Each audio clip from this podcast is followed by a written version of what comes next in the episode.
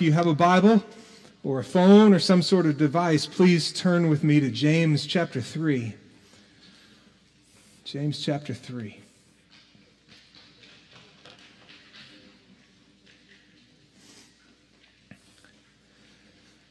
I may have a little bit more of a pep in my step today. Uh, one of my old teammates from North Texas is the quarterback coach for the Katy Tigers.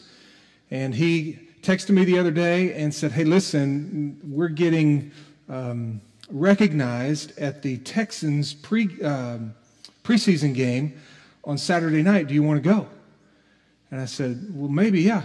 Who are they playing? He said, The Tampa Bay Buccaneers. If you know me, my boy, Tom Brady. I got to be in the same building as Tom Brady last night. like the best day ever. I got yelled at by a security guard and everything trying to take a picture. I was getting too close to the field, they said. I didn't have, I had to back up. But I got my picture. Kyle Skelton asked me this morning, did he look at you? No. I appreciate Joey's prayers. Uh, I do have a PET scan this Friday, and uh, hopeful that that goes really, really well. And the following Tuesday, another endoscopy and ultrasound, and then we'll be looking to schedule my surgery. Um, was hoping it was going to be the 15th or the 22nd. I know it's not going to be the 15th. I've got my doubts now as to whether or not the 22nd will work out, but Lord willing, sometime before the end of September. We're in James chapter 3. Tara, my wife, asked me early this week, she said, Which passage are you preaching in, in chapter 3? And I answered, um, The one on the tongue, on our speech. And she said, Oh, great. She said, You should name this series Convicted Yet? That's probably pretty good. If you remember, if you were here last week, we looked at chapter 2, where James in verse 1 don't hold your faith in our glorious Lord Jesus Christ with an attitude of personal favoritism or partiality. Don't receive people on, on the basis of externals, what they might look like, how they might be dressed, how they might carry themselves. Don't be so superficial in the way you think about people. And that one stung us. And today we're going to talk about our speech, the words that come out of our mouth. Yesterday I was in my study at home looking over the sermon. She came in and she said, Hey, just to remind you, can you tone it down on the conviction tomorrow? This one's for you, babe. Our speech, the words that come out of our mouths, and even the words that come out of our fingers these days, right? Because it's not just the words we speak, but social media allows us to put our words out there for all the world to see. Our words maybe have been tested more in the last 18 months than ever before. Been a crazy time with racial issues and a crazy presidential race, and of course, COVID and all that that implies, the economic trials for so many, the pain in our country over the last couple of weeks so many things. It's like the dial got turned up, right? The tension dial, the anxiety dial, the whatever dial. It just, ah! Our anger and our pride and our fears and whatever it might be on the inside that comes bubbling up often finds expression through the words that we speak. And James is going to have something to say about it. Unfortunately, not a whole lot of good. He already addressed it back in chapter 1. If you've been here the last few weeks, we're just taking one passage out of each chapter as we work our way through James. And so we've skipped a lot. And one thing we skipped was back there in chapter 1, verse 26. If anyone thinks himself to be religious and yet does not bridle his tongue, but deceives his own heart, this man's religion is worthless. Whew. Those of us who, in, in, in, James, this word is used in, you know, sometimes we think of religion versus relationship. You know, we don't have a religion, we've got a relationship with Jesus. And religion is sometimes put in a negative light. James is using it in a positive light one's relationship with God through Jesus Christ. If anyone thinks himself to be religious, to, to have a vibrant relationship with God, to be godly, and yet doesn't bridle his tongue, his relationship with God, his claim to godliness is worthless. James has more to say in chapter 3, a lot more.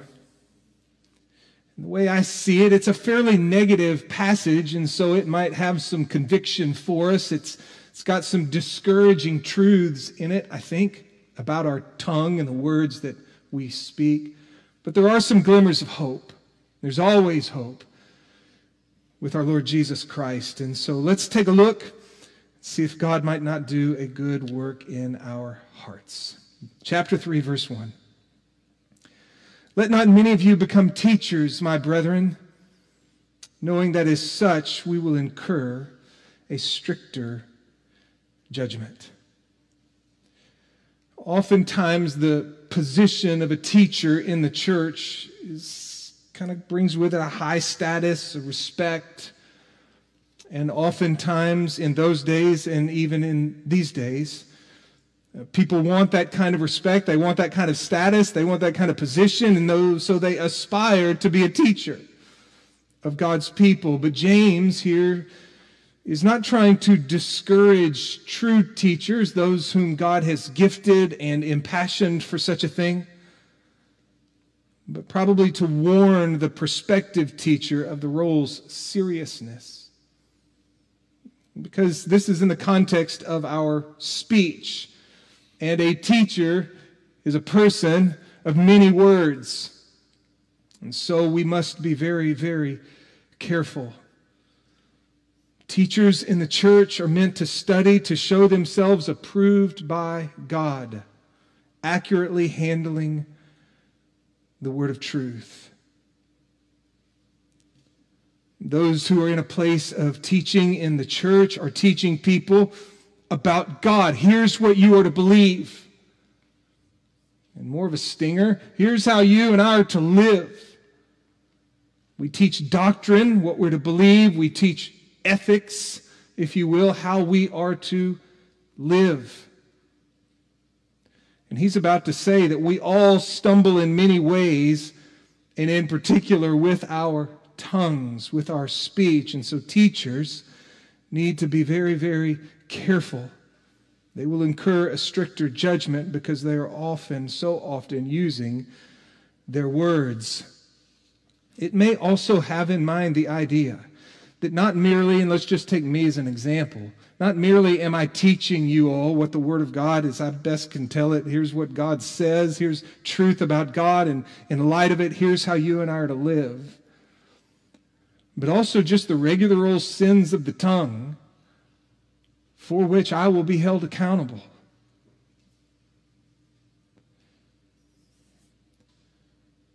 It's easy to stumble with the tongue in someone like me who's the pastor, who's the leader of our church.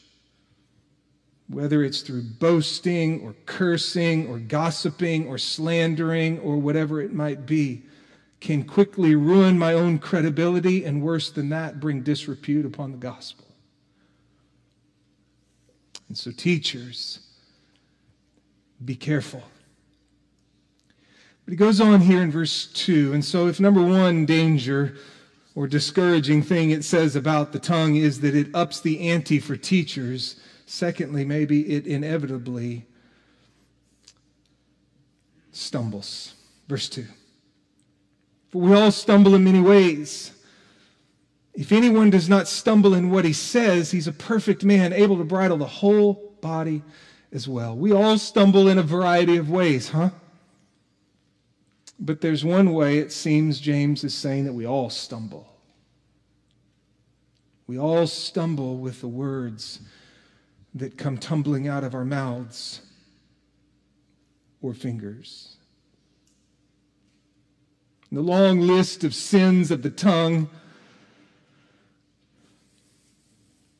There's a bunch of them, but here's just a few lying, speaking intentionally false statements, or boasting, talking with excessive pride about one's accomplishments, possessions, abilities, cursing, speaking an offensive word or phrase in anger or annoyance, flattering, lavishing insincere praise, especially to further one's own interests, gossiping to engage in casual or unconstrained conversation or reports about other people, slandering to make malicious statement, often false, that damages someone's reputation, joking cut downs, if you will. I like this Proverbs. Like a, like a madman who throws firebrands, arrows, and death. So is the man who deceives his neighbor and says, Was I not joking? Sarcasm, the use of irony to mock or convey contempt, complaining and whining, expressing dissatisfaction or annoyance with the state of my affairs. Sins of the tongue can often be direct and scathing, but also subtle and refined, intellectual and even calm. A hasty word, an untruthful statement, a sly suggestion, harmful gossip. It's just there.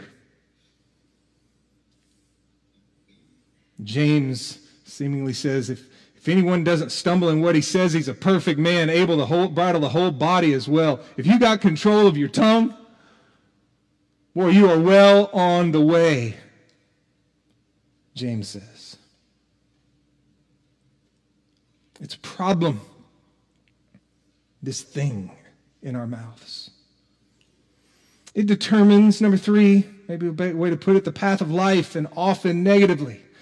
A couple of illustrations here. If we put the bits in the horse's mouth so that they will obey us, we direct the entire body as well. We all know this illustration. My little Molly loves to ride horses. We went out just the other day. Big old strong horse. She'd never ridden it before. Put the bits in the mouth, and Molly jumps right up, and away she goes. Let's go this way. Let's go this. You don't do it like this, do you, Molly? no, I don't know how to ride a horse. She does, and she can direct that horse most of the time exactly where she wants it to go. Another illustration is the ships. Look at the ships also. Though they are so great and are driven by strong winds, are still directed by a very small rudder, wherever the inclination of the pilot desires. Verse 5 so also the tongue. It's a small part of the body, and yet it boasts of great things. Douglas Moo, New Testament scholar, just as the bit determines the direction of the horse, the rudder, the ship, so the tongue can determine the destiny of an individual. The Phillips New Testament paraphrase the human tongue is physically small, but what tremendous effects it can boast of. Now, I think, and I'm not so sure, when it says it boasts of great things, he may have in mind that the tongue can boast of being able to do incredibly good things, and at the same time boast of doing incredibly harmful things. And indeed, it can, right? Your tongue and mine. We can encourage and build up. We can put winds in the sails of others. We can show respect. We can comfort. We can teach. We can instruct. So many great and wonderful things that we can do with our tongue. And as we use our tongue in a positive way, in a godly way, in a Christ like way, it directs our life. It can open up doors for us in so many ways. We all know the pleasure of a young person that comes up to us and speaks with respect and, and with honor and politeness. And we also know what it feels like for a young person to come up and to speak with disrespect or no manners whatsoever. And in those sorts of situations, you go, boy, I'd do anything for this kid not so much for the other, right? It can, it can direct your life. It can win you friends and influence people or it can put others at a distance. Our tongue can do incredibly good things, it can do incredibly harmful things, discourage and tear down, and more. And so while it could be, I think probably is, when it says it boasts of great things, it's talking about that it can do one of two wonderful things, but the context seems to be on a more negative light. The very next phrase. So also the tongue is a small part of the body, yet it boasts of great things.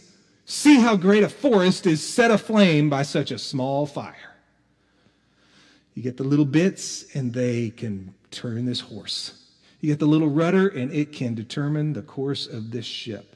You get this little tongue, and it can burn the place down. It's a little fire. I've been having some AC problems at the house, and a little over a week ago, the AC guy came, and then I had to have him back out again, and this time he brought his son with him.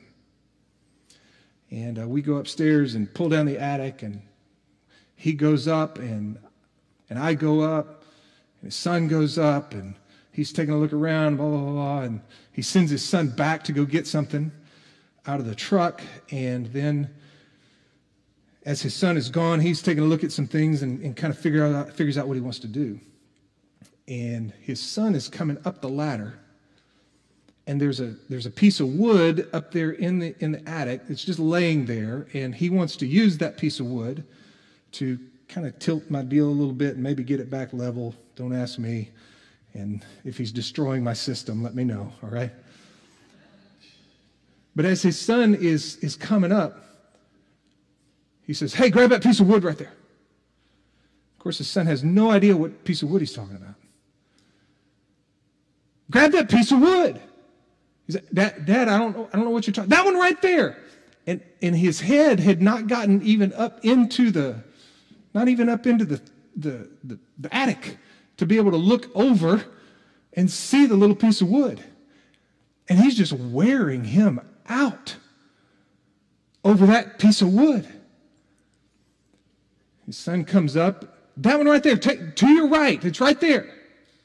Son gets up and looks and sees it. Okay. Break it in half.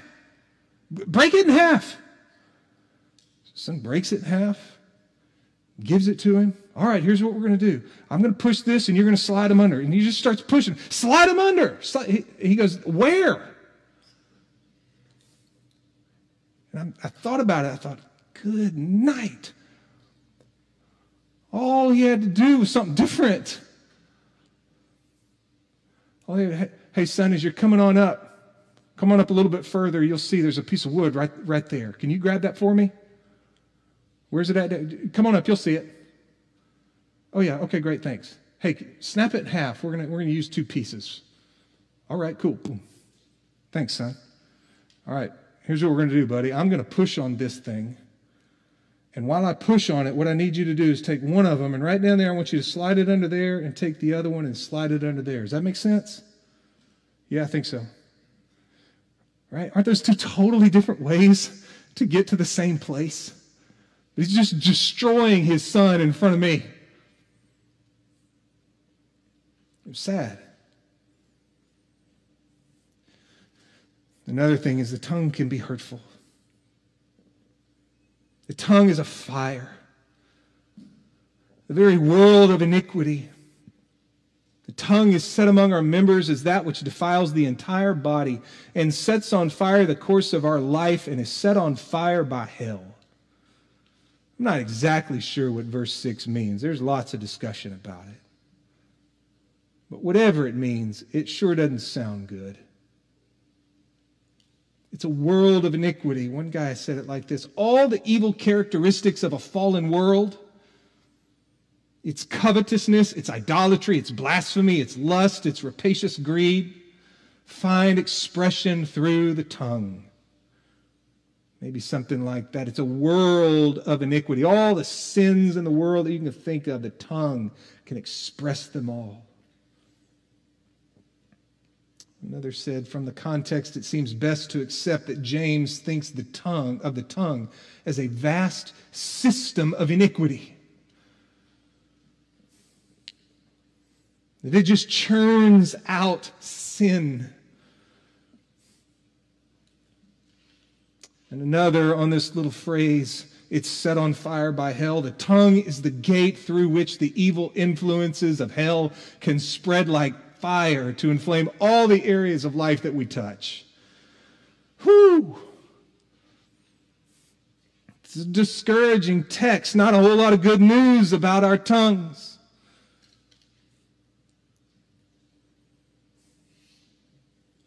Gives another illustration of how untamable it is. Every species of bird, of beast and birds, of reptiles, creatures of the sea is tamed and has been tamed by the human race. We taught lions and tigers and monkeys to jump through hoops, right? Parrots and canaries to speak and sing. We can charm snakes, dolphins and whales to perform various tricks and tasks. It's something else. What we've been able to do is mankind exercising dominion, but no one, verse 8, can tame the tongue. It's a restless evil and full of deadly poison. It's, it's restless. The idea seems to be once you have it under control, it can, it can just strike at any moment. Once you think you have it under control and it's full of deadly poison. One guy called it verbal cyanide. Psalm 130, verse 3 Evil men make their tongues sharp as a serpent's, and under their lips is the poison of vipers. Proverbs 11, verse 9 With his mouth the godless destroys his neighbor. And so it can be hurtful. And then finally, on the bad news. It's so very inconsistent. Verse 9, with it we bless our Lord and Father, like we just did, as we sang of the greatness and the glory of our God. With it we bless our Lord and Father, and with it we curse men who've been made in the likeness of God. From the same mouth come both blessing and cursing. My brethren, these things ought not to be this way. Does a fountain send out from the same opening both fresh and bitter water? Nope. Can a fig tree, my brethren, produce olives or a vine produce figs? Nope. Can salt water produce fresh? Nope.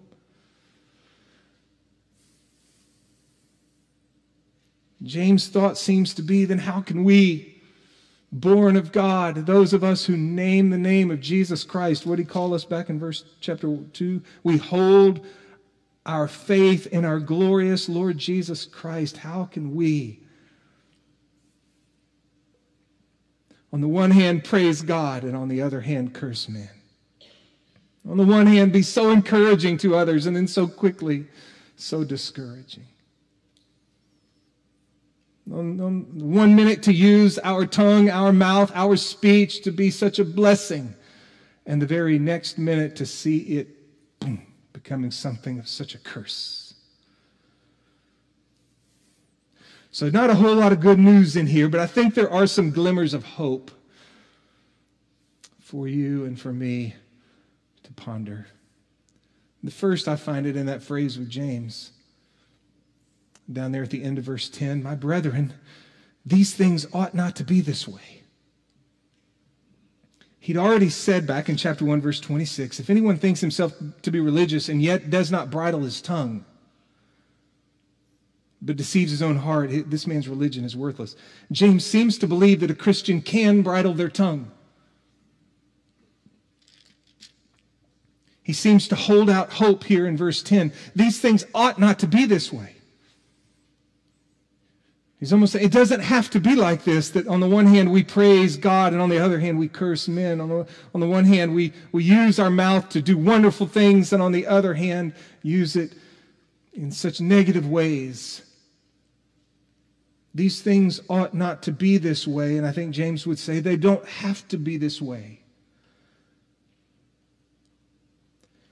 Another book that I was reading this summer is Stott on the Christian life. I love John Stott. Passed away a handful of years ago. I told you a few weeks ago I read again, or am reading again, his The Cross of Christ. Uh, this is somewhat of a biography written by Tim Chester but not so much a biography of him, though a portion of the book is that, but just a, a, a summary of Stott's theology. And Stott had much to say about the Christian life and about Romans chapter 6 and what it meant means for you and me to be dead to sin. The way Chester puts it, his central idea, Stott's central idea, was that our union with Christ in his death and resurrection. He's talking about Romans chapter 6, where Paul says that we have been baptized into Christ and raised with him. We, we're in union with Christ. His central idea was that our union with Christ in his death and resurrection does not make sin impossible.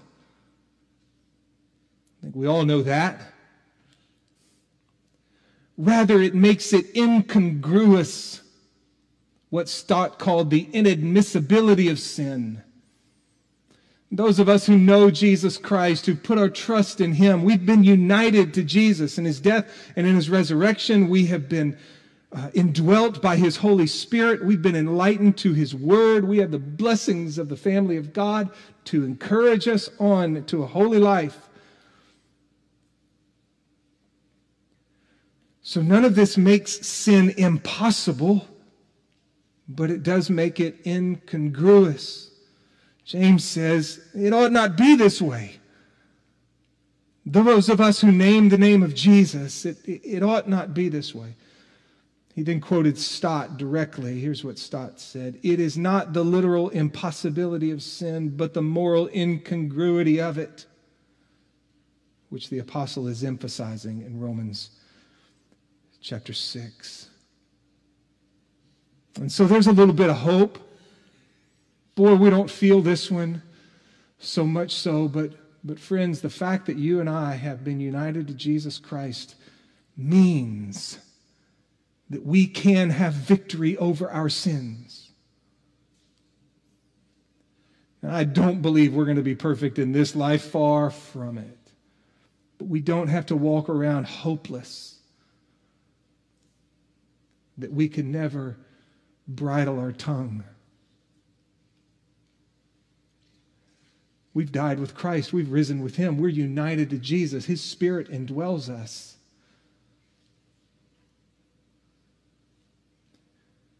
And as his spirit works in our life, we can become men and women of love. Even in all the words that we speak. So we're forgiven. Praise God for the gospel. You and I are forgiven of every sin of the tongue that we've ever committed and ever will. If Jesus is your Savior, we are forgiven, past, present, and future. And the righteous standing we have before God came to us as a gift. It's not something that we earned. We don't stand before God in our own righteousness, but the righteousness of Jesus has been imputed to our account. So our sins are forgiven. We are considered righteous before God because of the gospel. We are accepted. We are loved. We are never to be cast out, ever. Nothing can separate us from the love of God, which is in Christ Jesus our Lord. So Christ takes us always as we are, but he never wants to leave us as we are by uniting himself to us and indwelling us with his spirit and giving us his word, he has such greater hopes for you and for me. And so let's remember, maybe a text like this reminds us, and here's another bit of the glimmer of hope, and we already talked about it back in verse 5. It boasts of great things. If it is true that James has in mind there that the tongue can do incredible things, it doesn't have to be a conduit of death, but can be a conduit of life and blessing. Then let's remember that and let's pursue it. Ephesians 4, verse 29, Paul would say, Let no unwholesome word proceed from your mouth, but only such a word as is good for edification according to the need of the moment so that it will give grace to those who hear. Colossians 4 Let your speech always be with grace, as though seasoned with salt, so that you will know how you should respond to each person. Paul, along with James, seems to believe that we can guard our mouth, we can bridle our tongue, and we can use it for the good of others. And let's remind ourselves that it can be used as a curse. So David would pray in Psalm 141 Set a guard, O Lord, over my mouth. Keep watch over the door of my lips. What a prayer, huh? Set a guard, O Lord, over my mouth. Keep watch over the door of my lips. And then maybe we need to remember that it's not merely that we should be bridling our tongue, but looking after our heart, right? Because it's the stuff on the inside that comes bubbling out of our mouths. And so we might need to root out sins of arrogance or bitterness or vindictiveness, sins of anger, sins of envy. We might need to take note of how those things on the inside can have their way with us and come bubbling out of our mouths. Paul would say in Colossians 3 But now you also put them all aside anger, wrath, malice, slander, and abusive speech from your mouth. Convicted yet? How you doing with your spouse? How you doing with your kids? Kids, how you doing with your sibling? We get kiddos, right? And they can sometimes. Ah! And this one hit me this morning as I thought about it. Oftentimes, one of the things that I'll say to my girls when they're doing that, I'll say, Come on, girls. Your mom and I don't talk to you like that. And we try not to. And then it hit me. I wonder if God doesn't say the same thing to me when, when my tongue, when my speech is out of line. Hey, come on, son. I don't talk to you like that. Because he is a good, good father. And he overflows with love and kindness and grace. Now, he can be stern, can he not?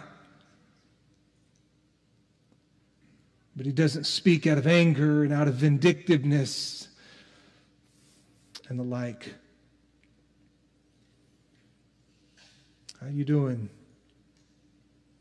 Oh, what potential all of us have as the children of God. To take this thing in our mouth and use it for life.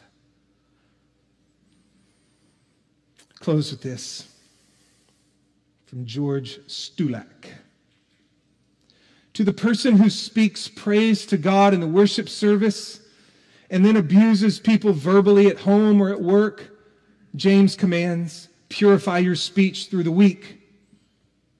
With the person who says, Oh, I know I talk too much and laughs it off, James is not amused.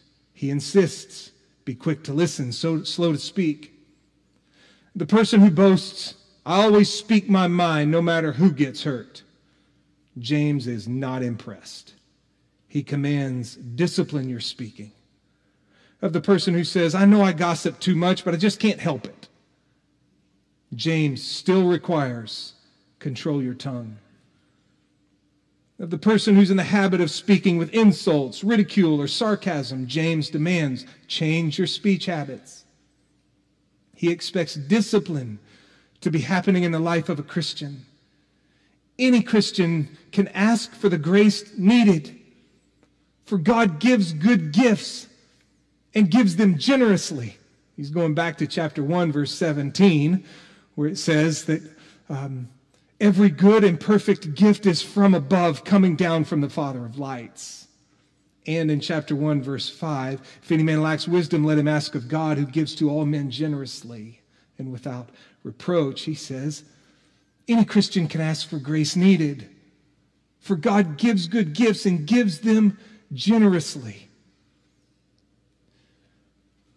God loves you and me as his children. And when we come to him and say, Father, I need help, he hears those prayers. And he loves to give good gifts to his children. And then he says, There is then no justification for corrupt habits of speech in our churches today. So may God help you and me, empower us by his Spirit to use our speech for life.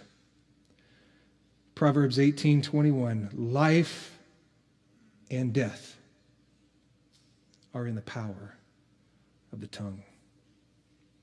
I think Solomon would say choose life. Let's pray.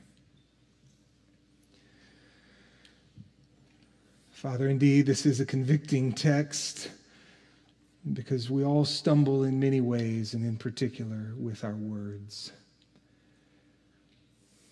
And so we confess before you.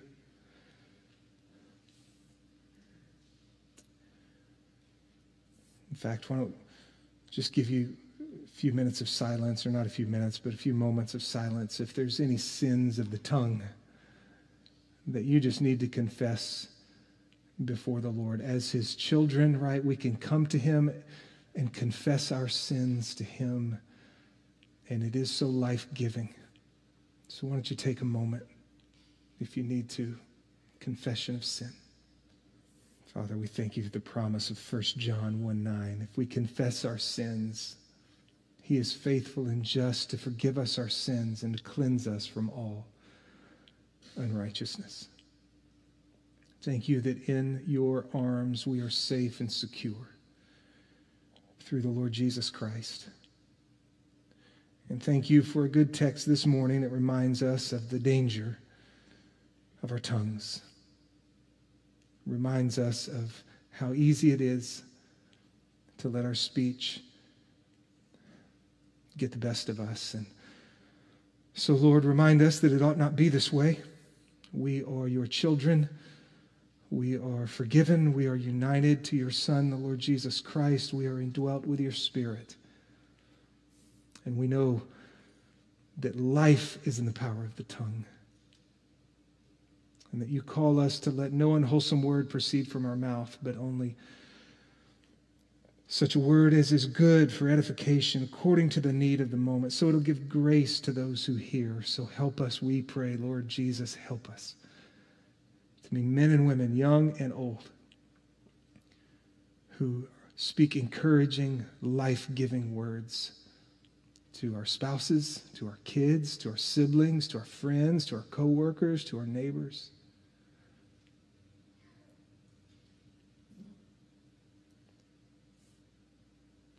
We need your help. No doubt about it. We pray in Jesus' name. Amen.